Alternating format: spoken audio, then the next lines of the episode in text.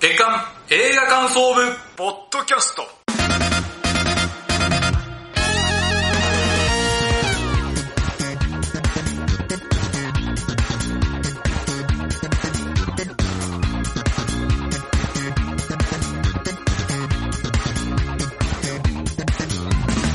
さあ始まりました月間映画感想部ポッドキャストこの番組の部員である矢野智之です同じく部員の滝沢亮ですよろしくお願いしますさあこの番組は現在劇場公開されている新作映画を映画感想部部員である矢野と滝沢がそれぞれサイコロ振って当たった映画について感想を言う番組ですすはいそうでございますさあ今回は5月号、はい第10回ということで、はい第70回でございますあ、ごめんなさい、70回でした、ね。 はい、10回って、強さなんですか 強さなんですねだから矢野さんタイムリープしてますかタイムリープしました。流行ってるでしょ、今。もうもう多分出尽くした感あるよいまだにまた、またタイムリープかってやつですけど。タイムリープ面白いですね、やっぱまあね あんまり外れがないから。まあねあの国内外問わずね多いですからね、はそういうネタはそんな感じで、まあ、タイムリープはしませんけど、はい70回頑張っていきましょうということで、えー、前回の収録から1ヶ月経ちまして、その間の映画ライフを聞いていきましょうということで、はいまずは竹澤さん何本見ました4本ですはい、じゃあその中からちょっとピックアップすると。えー、リボンですあ、はい、今、あ先月僕がおっしゃった。はいあれの影響を受けて見に来ましたあ見に来てたんでがすね、ありがとうございます。すごいですねあ、よかったですかはいあの初監督作品とはマジで思えないほどもう本当ですよね、びっくりしましたね。完成されすぎてませんうんうん、なんか、これ、なんか、バランス良くないですかなんかでいろんな構成とかそうそうそうで僕があの感動したのは矢野さんもおっしゃってたあのこのお音緊急事態宣言中にはい親とかが会いに来るシーンで、その過剰にそのなんあか、マスクとかね、そうサングラスとかね。してるところをコメディにしてるって言ったじゃないですか、あそこねやっぱり僕心揺さぶられて、っていうのも、まあああいうブラックジョークってう、ん。今なんかやれないじゃないですか、まあ、なんかね、もう、足引っ張る人が多いからね。もうそれが例えば去年のその東京五輪の時の,、はいあのラーメンズのネタあったじゃないですか、あーユダヤ人、うんであれって結局切り抜きで、うんあれね爆笑問題の太田さんも言ってますけど、はいあれって要はあの教育番組の偽善性を逆手にとったブラックジョークじゃないですか、うんうんっていうネタなのにそこの一部を切り取って揚げ足を取ったみたいな感じじゃないですか、はいはい。だからああいうことされちゃうんで、あのブラックジョーク的なね、うんあのコメディって作りにくいとは思うんですけど、うんまさにけどみんなが最初思ったであろう違和感を確実に示してますし、そうそうそうれをしかもコメディで示してくれてるってことが、うんやっぱ伝わりやすくて、うんやっぱね、あそこは、ああ、いいよなって、そうそうそうそう、こういう表現の仕方って、ちょっと前まで絶対ありだったよねと。そうそうそうれをなんかもう今なしのごとくしてるの、すごいそこも気持ち悪いよねっていうのも合わせて示してる、そうだね。そういうところも示してる部分なのかなと思って、あの、この作品はなんかただその面白いとか楽しいとかっていうだけじゃなくて、結構奥深く、そうそうそうそうそう、なんか、そのコンプラガチガチってどうよみたいなね。うんまあこの間のあの水曜日のダウンタウンのね、うんネタみたいな感じじゃないですけど、なんか直接言わずにやってるのがうまいですよね。うん、そうですね。そういう、なんかアンサーというかね、そうそうそう。をしてるのが本当素晴らしいなと思って、ぜひね、本当多くの人に見てほしいっていう気持ちは、私も、はい、思いました。なんか堅苦しくないもんね、全然ね。全然ないですねで、誰もが共感するっていうかね。そう。っていうところですね。はい。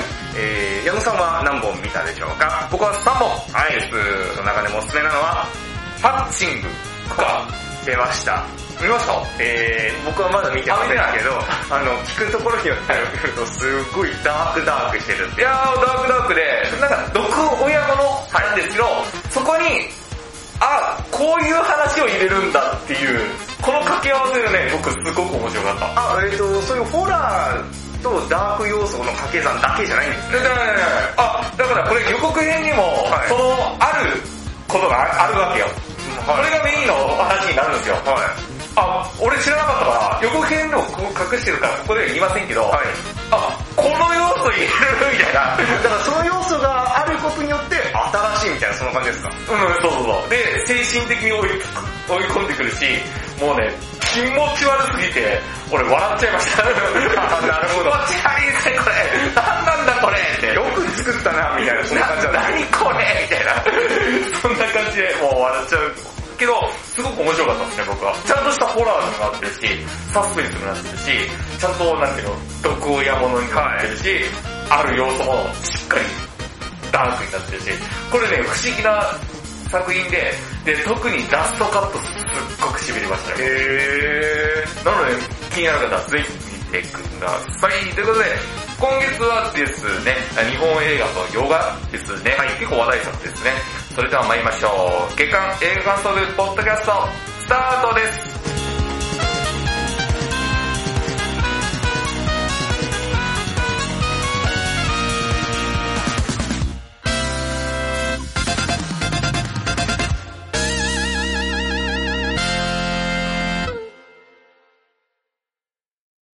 今月のカツの報告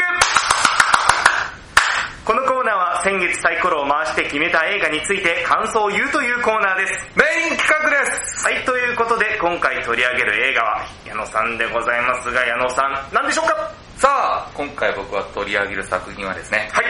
田中圭さんが出演されて、もう主人公の願望がそのままタイトルになってる、こちらの作品、はい。ゴチになります。違います。いらっしゃいますそうですね、ああのの、願望入ってます。田中圭さん出てらっしゃって、はい。まあ今はクビになっちゃいましたけど、あ、それだから違う。違います。あ、違う。はい願望ゴチになりたいっていう願望。ゴチ、ザ・ムービーです かまあなくは下手したらな い。やろうと思えば ね、やろうと豪華にね、そうそう、キス我慢ですら映画館になるんで、そな 何が起こるかわかんないですけ何が起ど、とりあえずあの願望は願望だけど、はあ女子高生に殺されたいです。あ、そっちかそっちかじゃない。そっちでしたか。そっちの願望でしたね。そっちそっちの願望はね、田中圭さんないと思いまあすよ。ゴチになりますはちゃんとあるかもしれないけどね。そうです、本当に。はい。じゃあ、お願いします。じゃあ、あらすじ言いたいと思います。はい。女子高生に殺されたいがために高校教師になった男東山春人人気教師として日常を送りながらも理想的な殺され方の実現のため9年間も綿密にこれしかない完璧な計画を練ってきた彼の理想の条件は2つ完全犯罪であること全力で殺されること明るく平和な学園内で静かに着実に男の計画は進んでいくでは、女子高生に殺されたい、行ってみましょう、ということで、こちらの作品はですね、えー、古谷宇佐丸さんが原作の、えー漫画でございまして、はいそれを映画化した作品です。で、監督さんは、えー脚本もやってますね、ジョジョ秀夫監督。はいジョジョ監督はね、もう、職業監督って言われるぐらい、はいもう、幅広いジャンルの 映画を、もう、100本以上撮ってるんですよね、確かね。たいですね。すっごいですね。で、僕、ジョジョさんの作品初めて見たのがですね、あの、2020年かな、アルプススタンドの端の方をはい見に行きまして、これがすごく僕大好きになりまして、あ、ジョジョ秀夫監督面白いと思って、で、先月のこちらの番組のオープニングで語りました、愛なのにはい。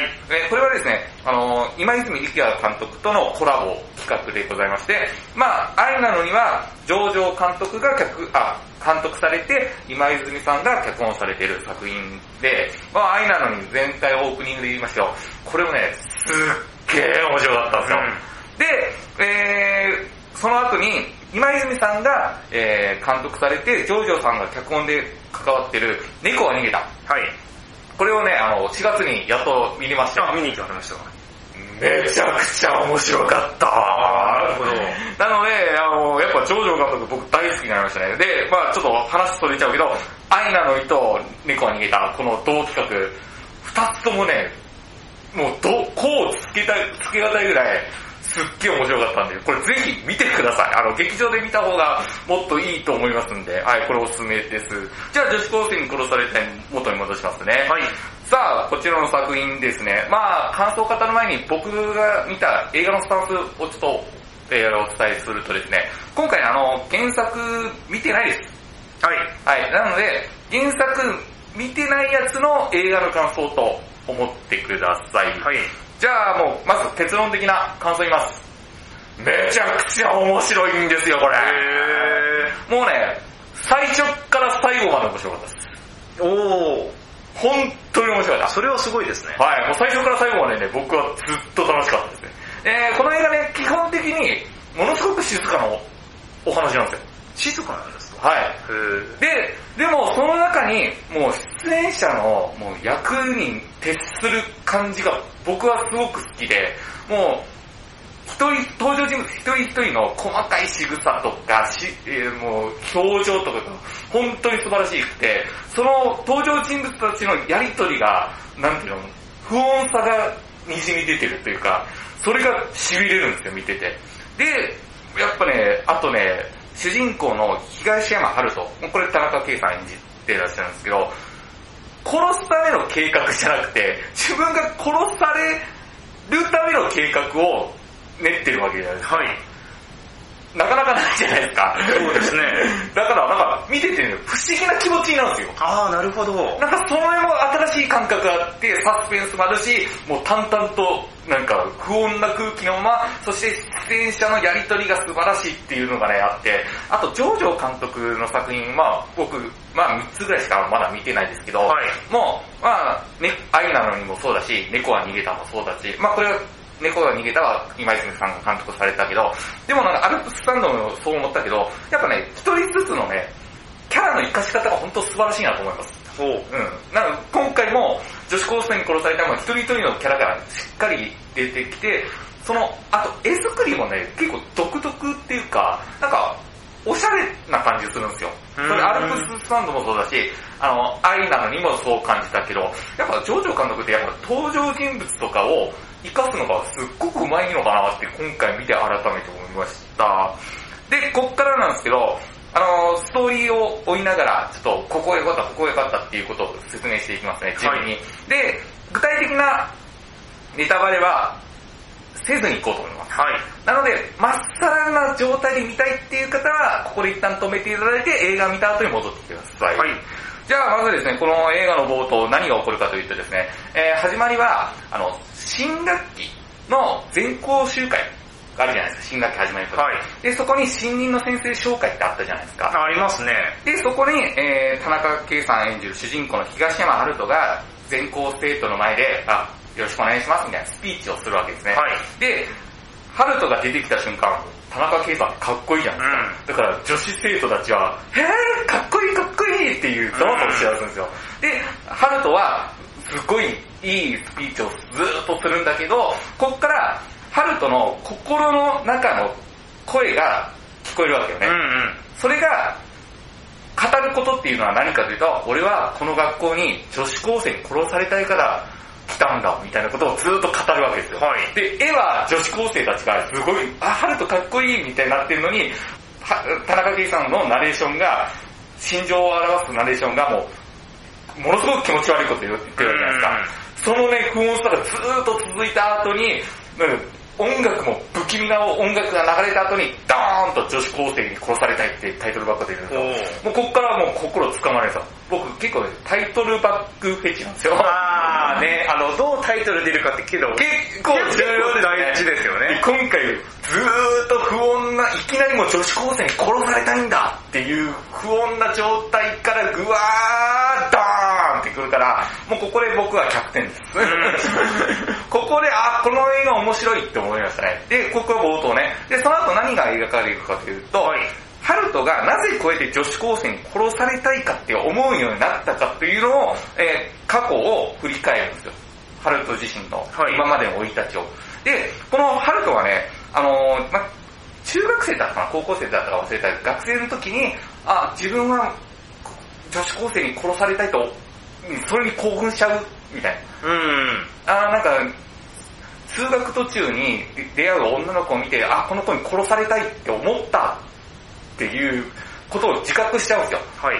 で、それでハルトはどうするかというと、うんその気持ちを押し殺そうとはしたんだけど、なんかね、この気持ちに真摯に向き合うんですよ、ハルトは。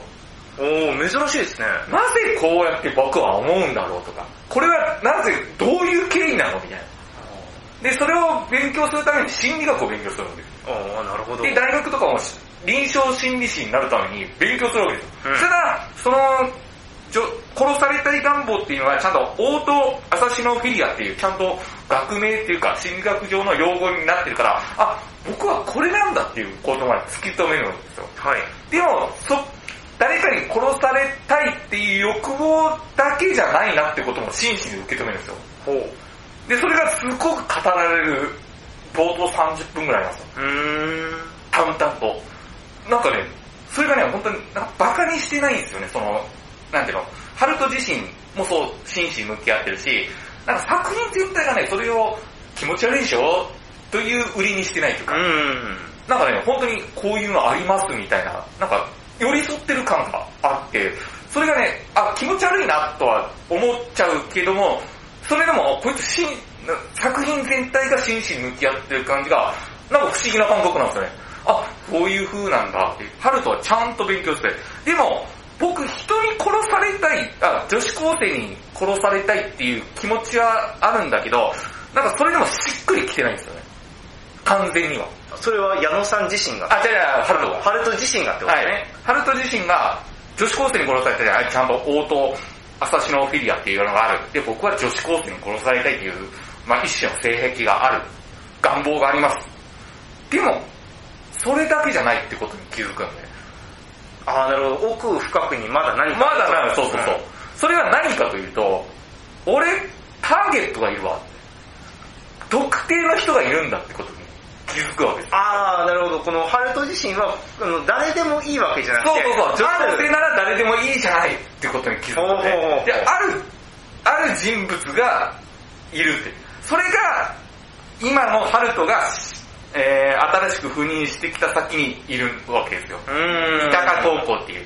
で、そこに、その女の子が女子高生としているから、ここの先生になって、俺は計画を進めるっていうことで、先生になるわけですよう。ん。で、そこに、えー、入り込んだところから始まるお話になるなるわけですね。はいで、この、ハルトを演じた田中圭さん。はい。ものすごくいいですね。あのー、なんていうの、まあかっこいいし、真面目そうなビジュアルじゃないですか。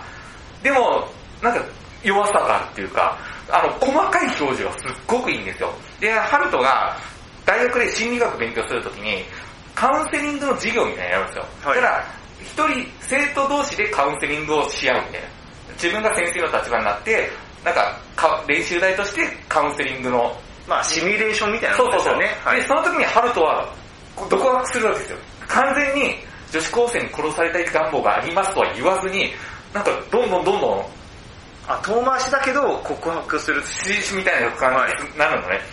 で、だんだんな涙を流すシーンになるんですよ。自分の心情を吐露する時ってなんか涙が出るまあ、高まってしまう。うんね、はい。そこのね、細かい表情とかね、ほんと素晴らしいんですよ、田中圭さん。田中圭さんってなんか、演技細かい人なんだなって思いましたね。うん細かい表情とか、微妙なニュアンスがちゃんと体現できる人と思ってて、で、今ドラマでやってますけど、持続可能な恋ですかも出てるんですよ。あ、上野樹里さん主演の。あ、あれね、ドラマ自体もすっげえ面白いんですけど、ああれ見てるんですよ、僕。田中圭さんそこでもね、細かい表情とか微妙な揺らぎとかがすっごくうまいから、この人やっぱ、うまいんだなと思って、改めて女子高生に殺されたり見て、で、これは、ハルトは田中圭さんしかできないなと思うぐらい引っ張ってくれるんですよ。で、そのハルトが、先ほど言った高校に話をストーリーに戻すと、高校に赴任しました。はい。で、誰を殺すかっていうことがまだ明かされないんですよね、観客に対して。何人かいる。なんか、こいつとはっきり言わないですよ。はい。で、その主にターゲットとなる一人が誰なのかっていうのが、なんか4人ぐらいに絞られるんですよ。なんとなく。この4人の中から誰でしょうとか大々的に言わないんだけど、この4人の中から誰かを殺したいんだろうなっていう雰囲気のままずっと進むんですよ。で、その4人を演じた女子高生っていうのがね、この4人も本当に素晴らしかったんですよ、演技が。で、まず、一人ずつ上げていくと、真帆っていう女の子を演じた南沙羅さん。この、去年2021年にやってた、ドラゴン桜はい。に出てた女のことで、僕見て見てて、南沙羅さんは、真帆は、ものすごくね、本当に真面目で優しい女の子っていう、もう、いかにも普通の女の子っていう女の子なんだけど、このね、真帆のね、ある一言がね、ドキッとする場面があるんですよ。はい。一瞬パッて言うシーンがあって、そっからお話のね、舵がバッて切り替わるんですけど、このね、南沙羅さんのそのセリフの切り替え方がね、ものすごくね、見てて、ドキッとするんですよ。ここをぜひ見てほしいのと、あともう一人、葵っていう女の子を演じた、河合由美さん。あこれは、まあ、サマーフィルムに乗って、のビート版の女の子。ビート版っていうあだ名で言われてた。あーはい、ではい。河合由美さんはもう今めちゃめちゃ映画出てますね。僕見に行くか、連続で見ちゃって偶然、河合由美さんを見に行こうじゃなくて、あ偶然、あのー続けて見れて、それもサマーフィルムに乗ってから、優子の天秤、ちょっと思い出しただけも出てたし、アインナのにも出てて、で、僕の中でですよ、河合由美さんが出る作品全部面白いんじゃないかって言ってた流れるぐらい、で、今回もうすっばらしかった。で、葵もね、やっぱ河合由美さんのね、なんか独特なね、繊細な女の子を演じるのがものすごくうまいですね、この人。で、次が、3人目が、京子っていう女の子ね。まあ、この子はもうものすごくキャピキャピしてる女の子。もう、で、主人公のハルトのことを好きですみたいな、このものすごくアピールする、もう、ぶりっ子って言われる子。で、これを演じたのがね、リコさんっていう方で、あの、今この人モデルさんで、あと TikTok でものすごく人気の人らしいんですね。だから演技もものすごくうまい。このキャピキャピした女の子演じるの素晴らしかったですね。で、次が、愛花、愛花っていう女の子がいて、それを役を演じた、茅島みずきさんっていう、柔道だったかな、空手、武道をする女の子で、まあ、つみんなから強い女の子なんだけど、ちょっとこの子、え、ハルトのことを恋しちゃってんじゃないみたいな、微妙なニュアンスがね、ものすごく多いんですよ。で、この4人と、ハルトのね、やりとりがね、もの、不穏な感じのまま、不思議な感覚のまま、でも、みんなが、よこの5人が、キャラが立ち、立って、ちゃんと融合するから、そのやりとりだけで、静かな映画で、ことは何も起きてないんだけど、ものすごく見れるんですよ。すっげえ面白い。で、このやりとりが続くのね。で、この4人の中から、1人を殺してもらう、1人に殺してもらうために、ハルトはものすごく綿密な計画をずーっと続けようですね。でもそこに障害が起きる場合があるんですよ。その障害になるののひと、なる一つの原因が、ある事件が起きるんですね。高校で。はい。その事件以降にスクールカウンセラーを呼ぼうっていう話になって、ほうそのスクールカウンセラーとして来るのが大島優子さんが演じるさつきっていう役なんだよ。で、さつきは、実はハルトと臨床心理士の時に大学一緒だったっていう同級生。で、このね、さつきが現れることで、綿密な計画が、障害になるぞ、みたいな雰囲気だと。で、はあ今回ね、大島優子さんがね、僕の中ではね、まあ、演技ものすごく今まで素晴らしかったですよ。どれも好きだけど、またベスト更新したんじゃないかなっていうぐらい、このね、助演女優賞みたいなのがあったら、大島優子さんが素晴らしい、もうズバ抜けて今回良かったですね。あの、臨床心理士で、みんなのためにやりますっていう、その真の強さがね、大島優子さんにものすごく合ってるんですよ。で、今回はこの人スクールカウンセラーとしてすっげえ頼りになるなって感じだったのと、あと、スクールカウンセラーだから高校生の悩みとか聞くんですよね。で、一緒に弁当食べよっかっていう、そのね、姉貴感がね、なんか演技力ももちろん上手いんだけど、多分ね、大島優子さんの人っていうか、うんうん。 AKB でやってきた、その、なんていうの、演技では出せない雰囲気が今回ね、ものすごくね、合ってたんですよ。あ、もちろん過去作品もものすごく好き、髪の月の時は素晴らしかった本し当、素晴らしかったですね。で、去年僕が言った、あの、それでも僕たちは大人になれなかった、ちょっとの演技だったけど、あー、出てましたね。そういえば、はい。でもインパクトあったじゃないですかうで、今回の大島優子さんもベストアクト。もうほんと素晴らしい。この人こん、前からもほんと AKB 時代のパフォーマンスすごかったけど、まあ、またさらに良くなってるのが、進化し続けるのもすっごく思いましたね。で、このね、不穏な雰囲気のまま、どうなるどうなるどうなる、本当に着実に、なんだろう、計画実行するのこれどういう方向になるのっていうのが楽しめる2時間なんですよ。で、実際に、ハルトが、ここで殺されますっていう計画に選んだ日っていうのが、学園祭の日なんですよ。ほで、学園祭で、今までずーっと静かだったんだけど、ここのクライマックスは、ドカーンっていきます。う。あー、なるほど。ここは、ジョージョさんの結構ややる手段かなって思います。アイナのにもそうだったし、アルプススタンドも、ドドカーンっていったりとそか。うですね。今回もね、あの、クライマックスはちゃんと見せてくれるっていうか、で、僕はね、これがネタバレになるか言わないけど、学芸会で、ドーンとなるんですよ。うん。このドーンは言わないけど、ここのシーンがね、僕大好きですね。このドーン学芸会でドーンってなったところが、いいって、ここで200点でした。ここのシーンがね、もう何、それは絶対見てくださいね。あ、こういう見せ場まで見見せてくれるのっていう。で、しかも、クライマックスね、ちょっと泣きそうになるんですよ。それ、なんか、変態だけの映画かなと思ったらそうじゃなくて、ちゃんと、泣き、クライマックスの泣きポイントもしっかりしながら、その後に、200点満点を超す名シーンが僕の中でですよ。学芸家でドーンってなるシーンがね、もう、あそこのシーンだけで僕、DVD 買います。 あそでこそれを見見た人は、え、矢野、あそこのシーンを200点って言ってるのって思うかもしれませんけど、それが僕は好きでした。で、そういう映画で、で、このね、ラストカットがあるんですよ。この映画の、本当の。このラストカットもね、僕は大好きなの。お、お芝居。オチも完璧な、いいシーンで、それがね、こいつの、ハルトのアイデンティティを示す最後なんですよ。そのアイデンティティは何かっていうのは、ぜひ劇場で見てもらいたいなと思っています。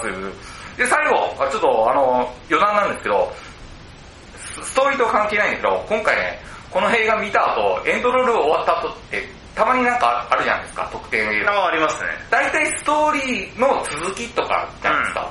今回ね、僕は初めて見ましたね、ああいうの。なんかね、終わったんですよ、エンドロール。そしたら特典映像ありますって言ったら、あの、古谷宇佐丸さん原作者の、はい。この映画のために書いたポストカードはい。があるんですよ。それって僕、劇場行った時もらったんですね。それを描くまでをかずっと映像で撮ってっていう、見たことないでしょあ、な、なんだこれみた いな。これもなんかね、新鮮で僕はちょっと面白かったです。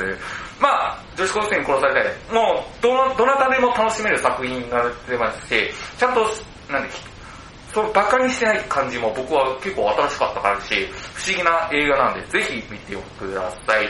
では、今月の矢野の活動報告でした。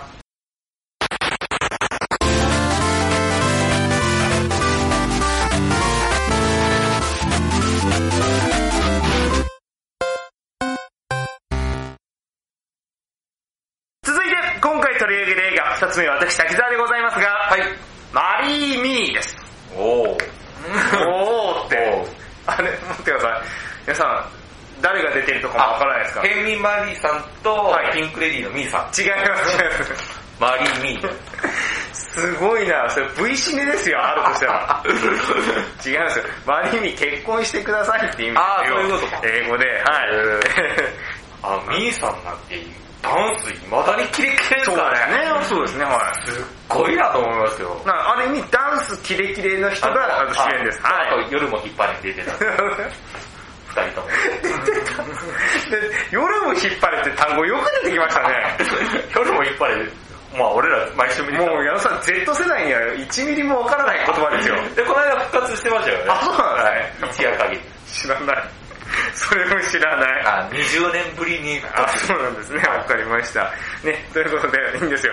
マリーミーのあらすじいきたいと思います。はいお願いしま世界的歌姫のカットは、新曲マリーミーを携え、大観衆の前で華々しく結婚式を挙げる予定だった。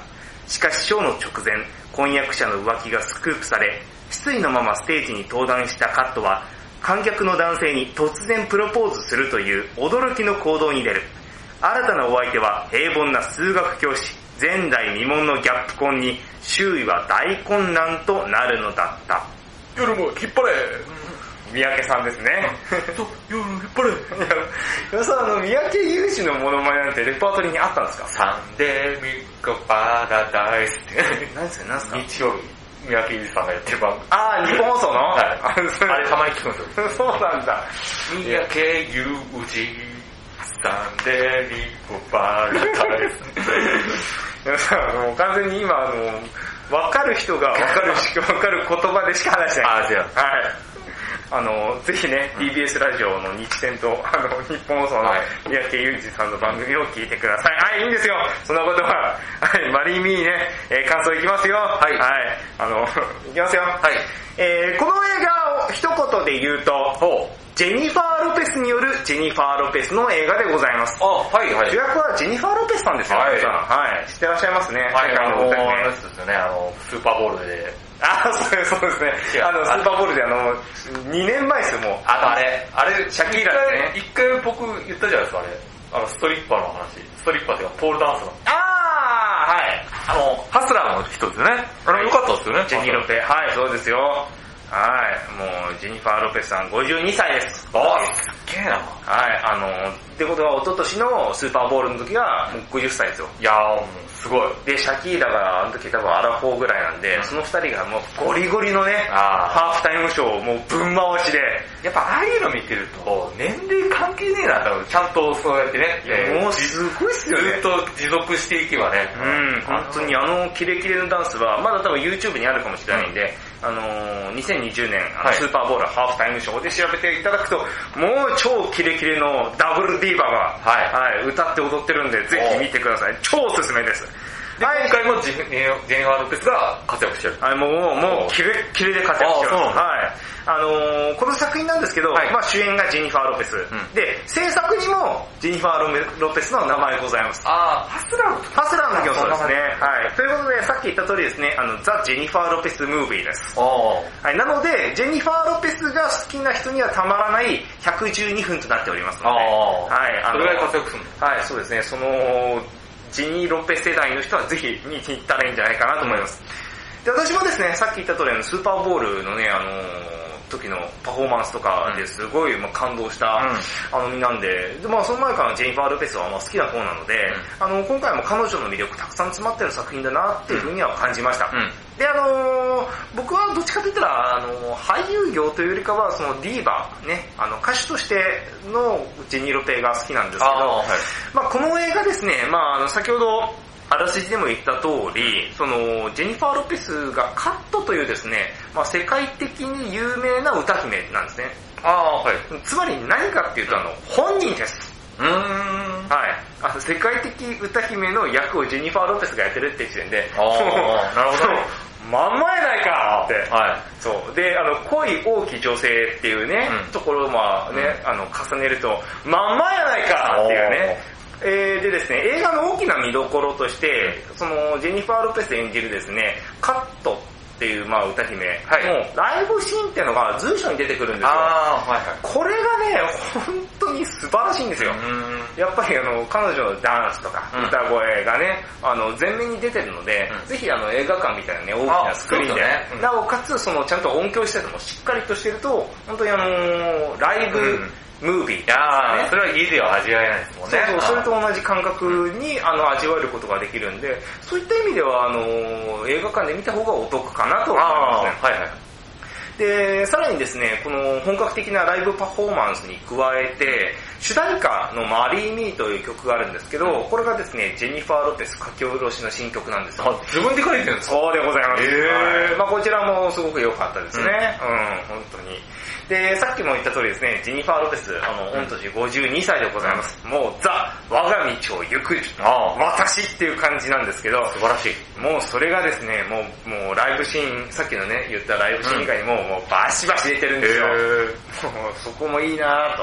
だからあの、もう私30代だからとか、40代だから、そうそう50代だからって言って、と思ってしまってる人がいたら、でもこれ見たら、うわ、全然私やれるじゃんって。あやっぱ元気もらえるなと。まさにそのさ,、あのーさっき言ったスーパーボールのね、シャキーラとジェニー・ロペの、この二人のディーバのダンスミはいはュージックっていうのは、もうまさにもう、それで勇気をね、まあ、もらった人もたくさんいると思いますし、まあ、それに近いものがあるのかなと思います。で、一方ですね、あのーそういうその我が道を行くかっこいい私に対してのですね、ギャップ萌えシーンっていうのもあるんですよ。お、ギャップ萌え。はい、うんということでですね、あの物語の最後の方ですね、うその恋の相手となる数学教師のチャーリーっていうのがいるんですけど、この彼の元に行くためにですね、まあアメリカって大きいじゃないですか。なので、あの飛行機に乗ってその彼の元に会いに行くってシーンがあはいるんはですいね。はい。なんですけど、彼女その、その時あの、タイトスカートプラスヒールなんですよ。うん。ってことは、そのタイトスカートだから、大幅な、大股で歩けなきゃいけないんですよ。じゃあ、こう急げないってこそうとね。、小股で、なんですかね、タタタタタタそうそうペンギン歩きみたいなペンギン歩きみたいになるんですよね。はいけど、急いでるから、それがなんかペンギン可愛歩いねき、高速ペンギン歩きみたいになってうん、それがね、やっぱりちょっと可愛くて、ああ、いいね。あのーなんかギャップ萌えだなっていうシーンとかあったりとか、そういうところもね、あの、お得なシーンかなと思いますね。まあ本人分かってるんでしょうね。うん自分こういうかっこいいとこじゃなくて、こういうところを見せた方が喜ぶ。あー可能性はありまあます、ね。それはもうはい。サービス精神。あると思います。はい、サービスシーンであると思いますね。でね、えージェニー・ロペ以外にもですね、あの、すごく良かったなーっていう子が一人いて、それは何かっていうとね、チャーリー、まあ相手の数学教師がチャーリーって名前なんですけど、の娘さん。はい、彼女が良かったですね。チャーリーってあのシングルファーザーなんですよ。あ、はい。で、その娘さんがいるんですけど、多分、うーんとね、中学生ぐらいかな、日本で言ったら、うんぐらいの女の子なんですけど、これがね、すごくいい子で、このお父さんが新しい恋を始めようかっていうことに対してあー、この、まあ曖昧な感じになってる時も、この娘がね、背中を押してくれるような感じなんですよ。おえ前は新山千春の娘かみたいー。な、ね。あー、そうね。マジックアプリでね。最近ですからね。あのぐらいね、すごくね、いい女の子なんですよ。うんで、この子はね、クロエ・コールマンさんという、まあ、子役になるんですかね。えー、なるんです。あの、まあ女優さんなんですけど、うんまあこれね、この子な、あれ俺この間見たなと思ったら、あの、先月見たね、あの、ガンパウダーミルクシェイクですね。はいはい。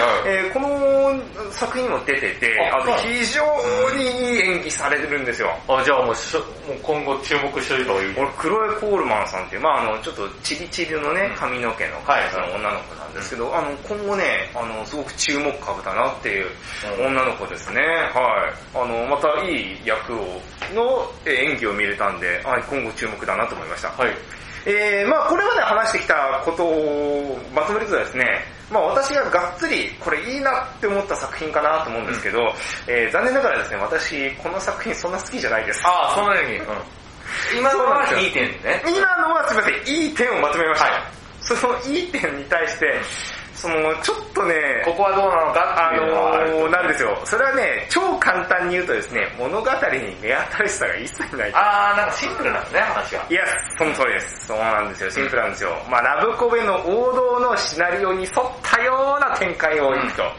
簡単にですね、あの、物語を、の、をしあー。言いますと、あらすじね。はい、あの結婚直前に男の浮気が発覚しますと、うで結婚取りやめとなってその勢いで初対面の男と婚約しますと、で、えー最初は世間のほとぼりが冷めるまでね、えー数ヶ月間のつもりでその二人はね、ああーのーこう付き合うって感じだったんだけど、まあそれが本気になっちゃうわけですね、うん。けどすれ違ってしまうとあー。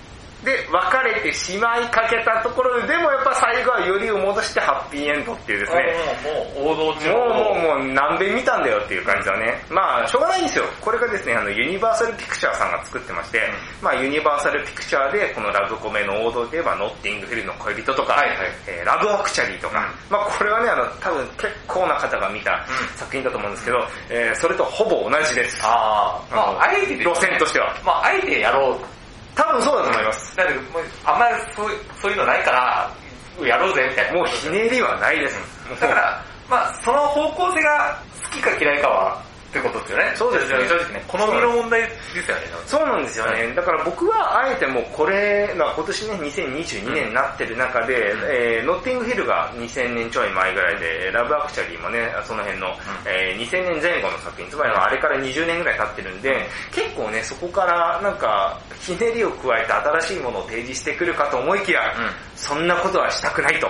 いうような作品だったので、んちょっとですね、あのー私、途中、スイマーとの戦いが始まってしまいました。あーはいはいあの、すいません、ちょっとね、飽きてくるとね、あの、睡魔との戦う癖が私はありまして、あーはいそうなんですね、ちょっとそこがきつかったですね。そういう方向性を久々に見たいとかいう人にはおすすめってことそうなんですよはい。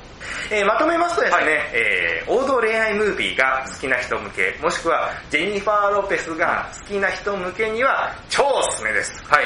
まあ非常にね、あのーシンプルな映画でございますので、まあ、気楽に見られる作品だと思いますし、んさっき見た通りですね、まああのーノッティングウィルとかね、ラブアクチャリーみたいなのを見たい人には、おすすめかなと思いますので、そういう方はね、まだやってると思いますんで、えーぜひ映画館に行ってみてはいかがでしょうか。以上が私の活動報告でした。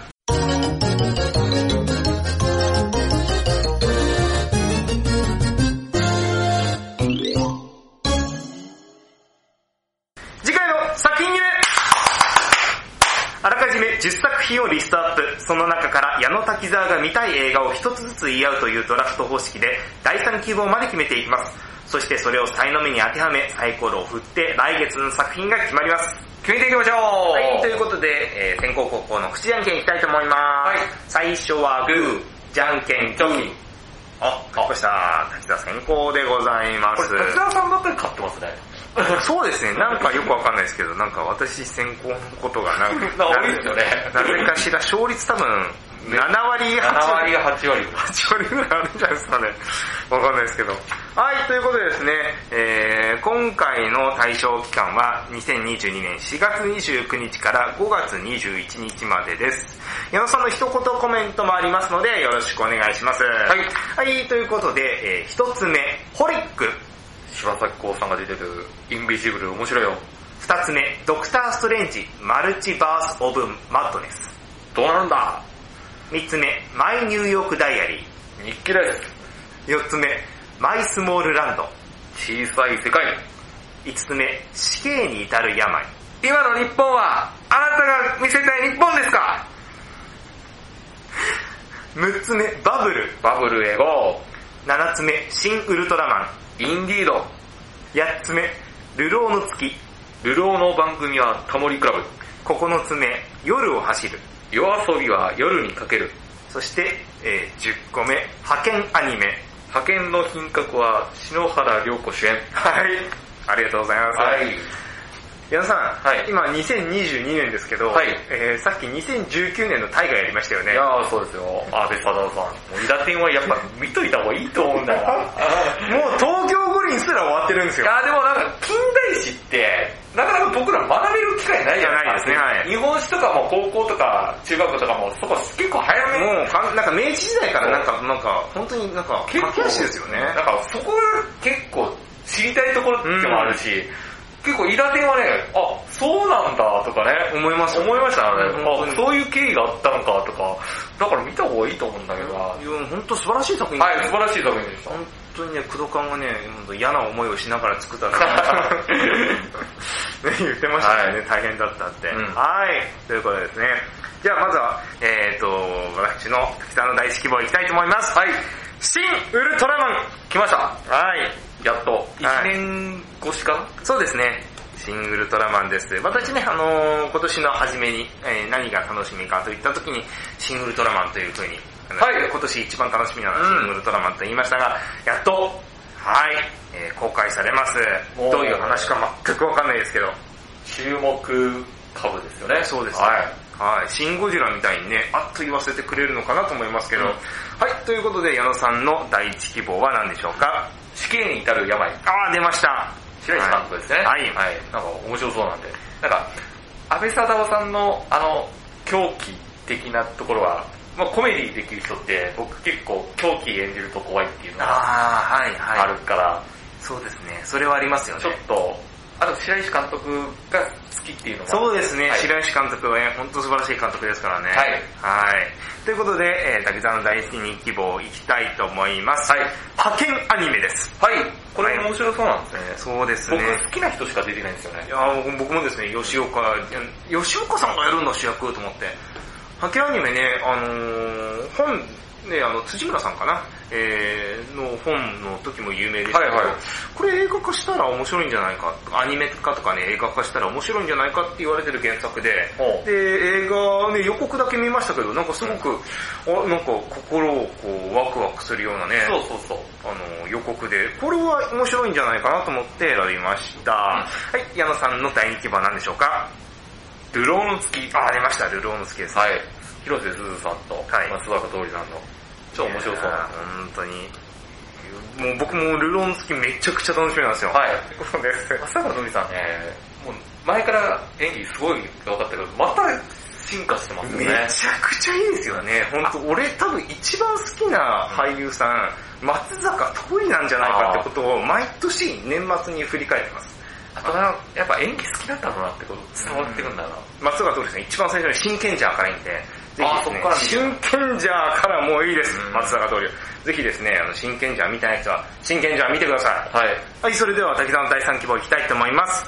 えー、夜を走るです。はい。はい夜は、あ、夜をか。はい夜を走るですね。はい。えーと、これですね、あの、教会誌というですね、はいえー、2018だいぶ前にぐらいですかね、取り上げましたね。僕が、はい、えー、はい、仮想言わせてもらった作品なんですけども、大杉蓮さんの遺作ですかね、主演としては。主演だね。うんはい、えーの監督さんの佐藤監督ですね。佐藤大監督が、えー監督をされている作品なので、ちょっとですね、前も素晴らしい、その、教会誌もですね、あの、いい作品だったんで、今回もぜひ見たいなと思って、えー、解散希望にしました。はい。では、矢野さんの第3希望は何でしょうか僕ね、これね、見たいんですよ、めっちゃ。はい。でも、感想言うのにプレッシャーかかるから避けるものがあって。それはなそれがはい新ウルトラマンと、はいドクターストレンジだったそうですね。で、僕ね、前作のドクターストレンジ大好きなんですよ。はいはいはい。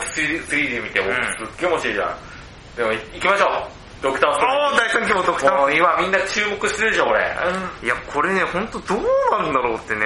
なんかすごいらしいですよね。はいいろいろ噂は、なんかただでは終わりそうにない感じですよね、なんか。まあ、だからこれが、どうつな、次のバトンとしてねなん、かなりそうな感じするよね。うんなんかしうん一応ね、スパイダーマン終わったから、はい。なんかそれの新しい感じのスタートになりそうな感じ。そうですね。はい。ということで、えーそれでは、あの、おさらいいきたいと思います。一枠目、新ウルトラマン。インディード。えー二枠目、死刑に至る病。じゃんね三枠目、派遣アニメ。派遣の品格も面白いよ。四枠目、流浪の月。アリスさんの妹さんです。五枠目、夜を走る。走りましょう。そして六枠目、ドクター・ストレンジ、マルチバース・オブ・マットネス。 IMAX3D で見ようと思います。はいはい。はいはいはいはい。いきますよ。はい。今回ね、5月はやっぱちょっと、目玉がね、そうですね。はいはいはい、多いですねはい、いきますね。はいそれでは、えー、滝沢の運命のサイコロタイムいきたいと思います。はい滝沢のレッツサイコロタイムさあ派遣アニメおー、来ましたね。いいですね。あ竹澤さん希望か。はい、そうです。私の第二希望です。これまねあ、僕も絶対見ようと思ってた。私ね、あのー、吉岡さんすごく好きなんで、あーはいはい、行きたいと思います。ということで、えー、3が出た場合は振り直しでございます。矢野さんのレッツサイコロタあのね、1と6はね、見ます、かんぜ見たいってイムいや、見るんだよ。見けどるんだよ。語るのはプレッシャーなん出でたすよ。やつはやるんだよ。はい、ということでやってください。だから、16避けたい。はい。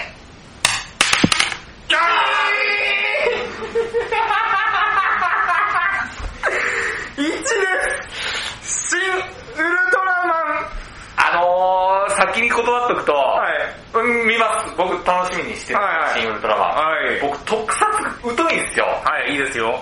でいいんですよ。特特撮ガチ勢がみいっぱい来る でしょ。いいんだよ。だから、もう先言っとく。特撮全く興味ないし、ウルトラマンにもそんなに愛着ない人間の感想と思っている。いんですよ。いいんですえー山本さん、新ゴジラ見てびっくりしたでしょあうん。ね、それと同じ感ーでもあれ、今回ね、もう公式で言ってるから言っちゃって大丈夫ですけど、あのね、あの同じ世界線なんですよね。そうですね。あの、新ウルトラマンと、はいあの、新エヴァンゲリオンと、はい。新ゴジラと、はいあと、今後か、新仮面ライダー。はい。これ同じ世界線らしいんですよね。はい。さあどうなるかということで、はい、エンディングでございます。今回も聞いていただきまして、ありがとうございました。はい、ということで、えー、第、はいえー、と、来月ですね、はい、えー2022年6月号で、えー私たちが感想を言うのが、矢野さんが5月13日金曜日公開の新ウルトラマン、そして、えー私、滝沢が、えー5月20日金曜日公開の派遣アニメでございます。いやー、ちょっとね、シン・ウルトラマンはね、気軽に見た かったんですよ。感想で、特撮が知勢の方の考察は任せますよ。うんそれはもう任せてくださいよあ。ーそでこで多分 YouTube とかあのノートっていうサイトとかではバいンバン出してますからきっと。だから、シン・グルトラマン見ると緊張しちゃうな。なんでですだかからしっかり見ないとね。 いいですよ。そしたらじゃあ2回見てくださいよ。あー2回でもそ3回でも。きっと多分、多分面白そうよ。面白いと思うんで。安野さんでしょ。そうです、安野さんです。監督樋口さんでしょ。矢野さんいいじゃないですか。新エヴァンゲリオンやったじゃないですか、はい矢野さあん。去年矢野さん新エヴァンゲリオンやってるんですよ。はいってことはこれ新、ね、そういうの当たっちゃうな。そう、ウルトラってことは来年新仮面ライダーやる可能性高いんですよ。うん。あー、そうか。 そうですよ。それは嫌だで 今一緒ですよ。今あの、スリ、あの、パチンコで、パチンコで、スロットで言えば、77が揃いましたから。 な。リーチですね。なんで、来年楽しみですね。はいはい。で、今回ね、あの、こう紹介したあの、女子高生に殺された、はい。えー、矢野さんすごいね、ね。いやー、本当にこれ面白いです。不思議な感覚です。これ殺すためじゃないんだよなっていう。そうですね、その、そう殺されるための計画っていうのがね、新しいですよね。本当にね、不気味な、不穏な空気がずっと続くんで、はいこれね、超絶おすすめですね。面白かった、本当に面白かった。で、マリミンは多分対照的で、そうですね。多分こっちで陰鬱した気持ちは、マリミン見たらスカッとするかもしれない。はい。そんな、バランスよく見た方が面白いかなと思いましたね。はい、ということで、来月もぜひよろしくお願いします。おお願いします。以上、月刊映画館トム、ポ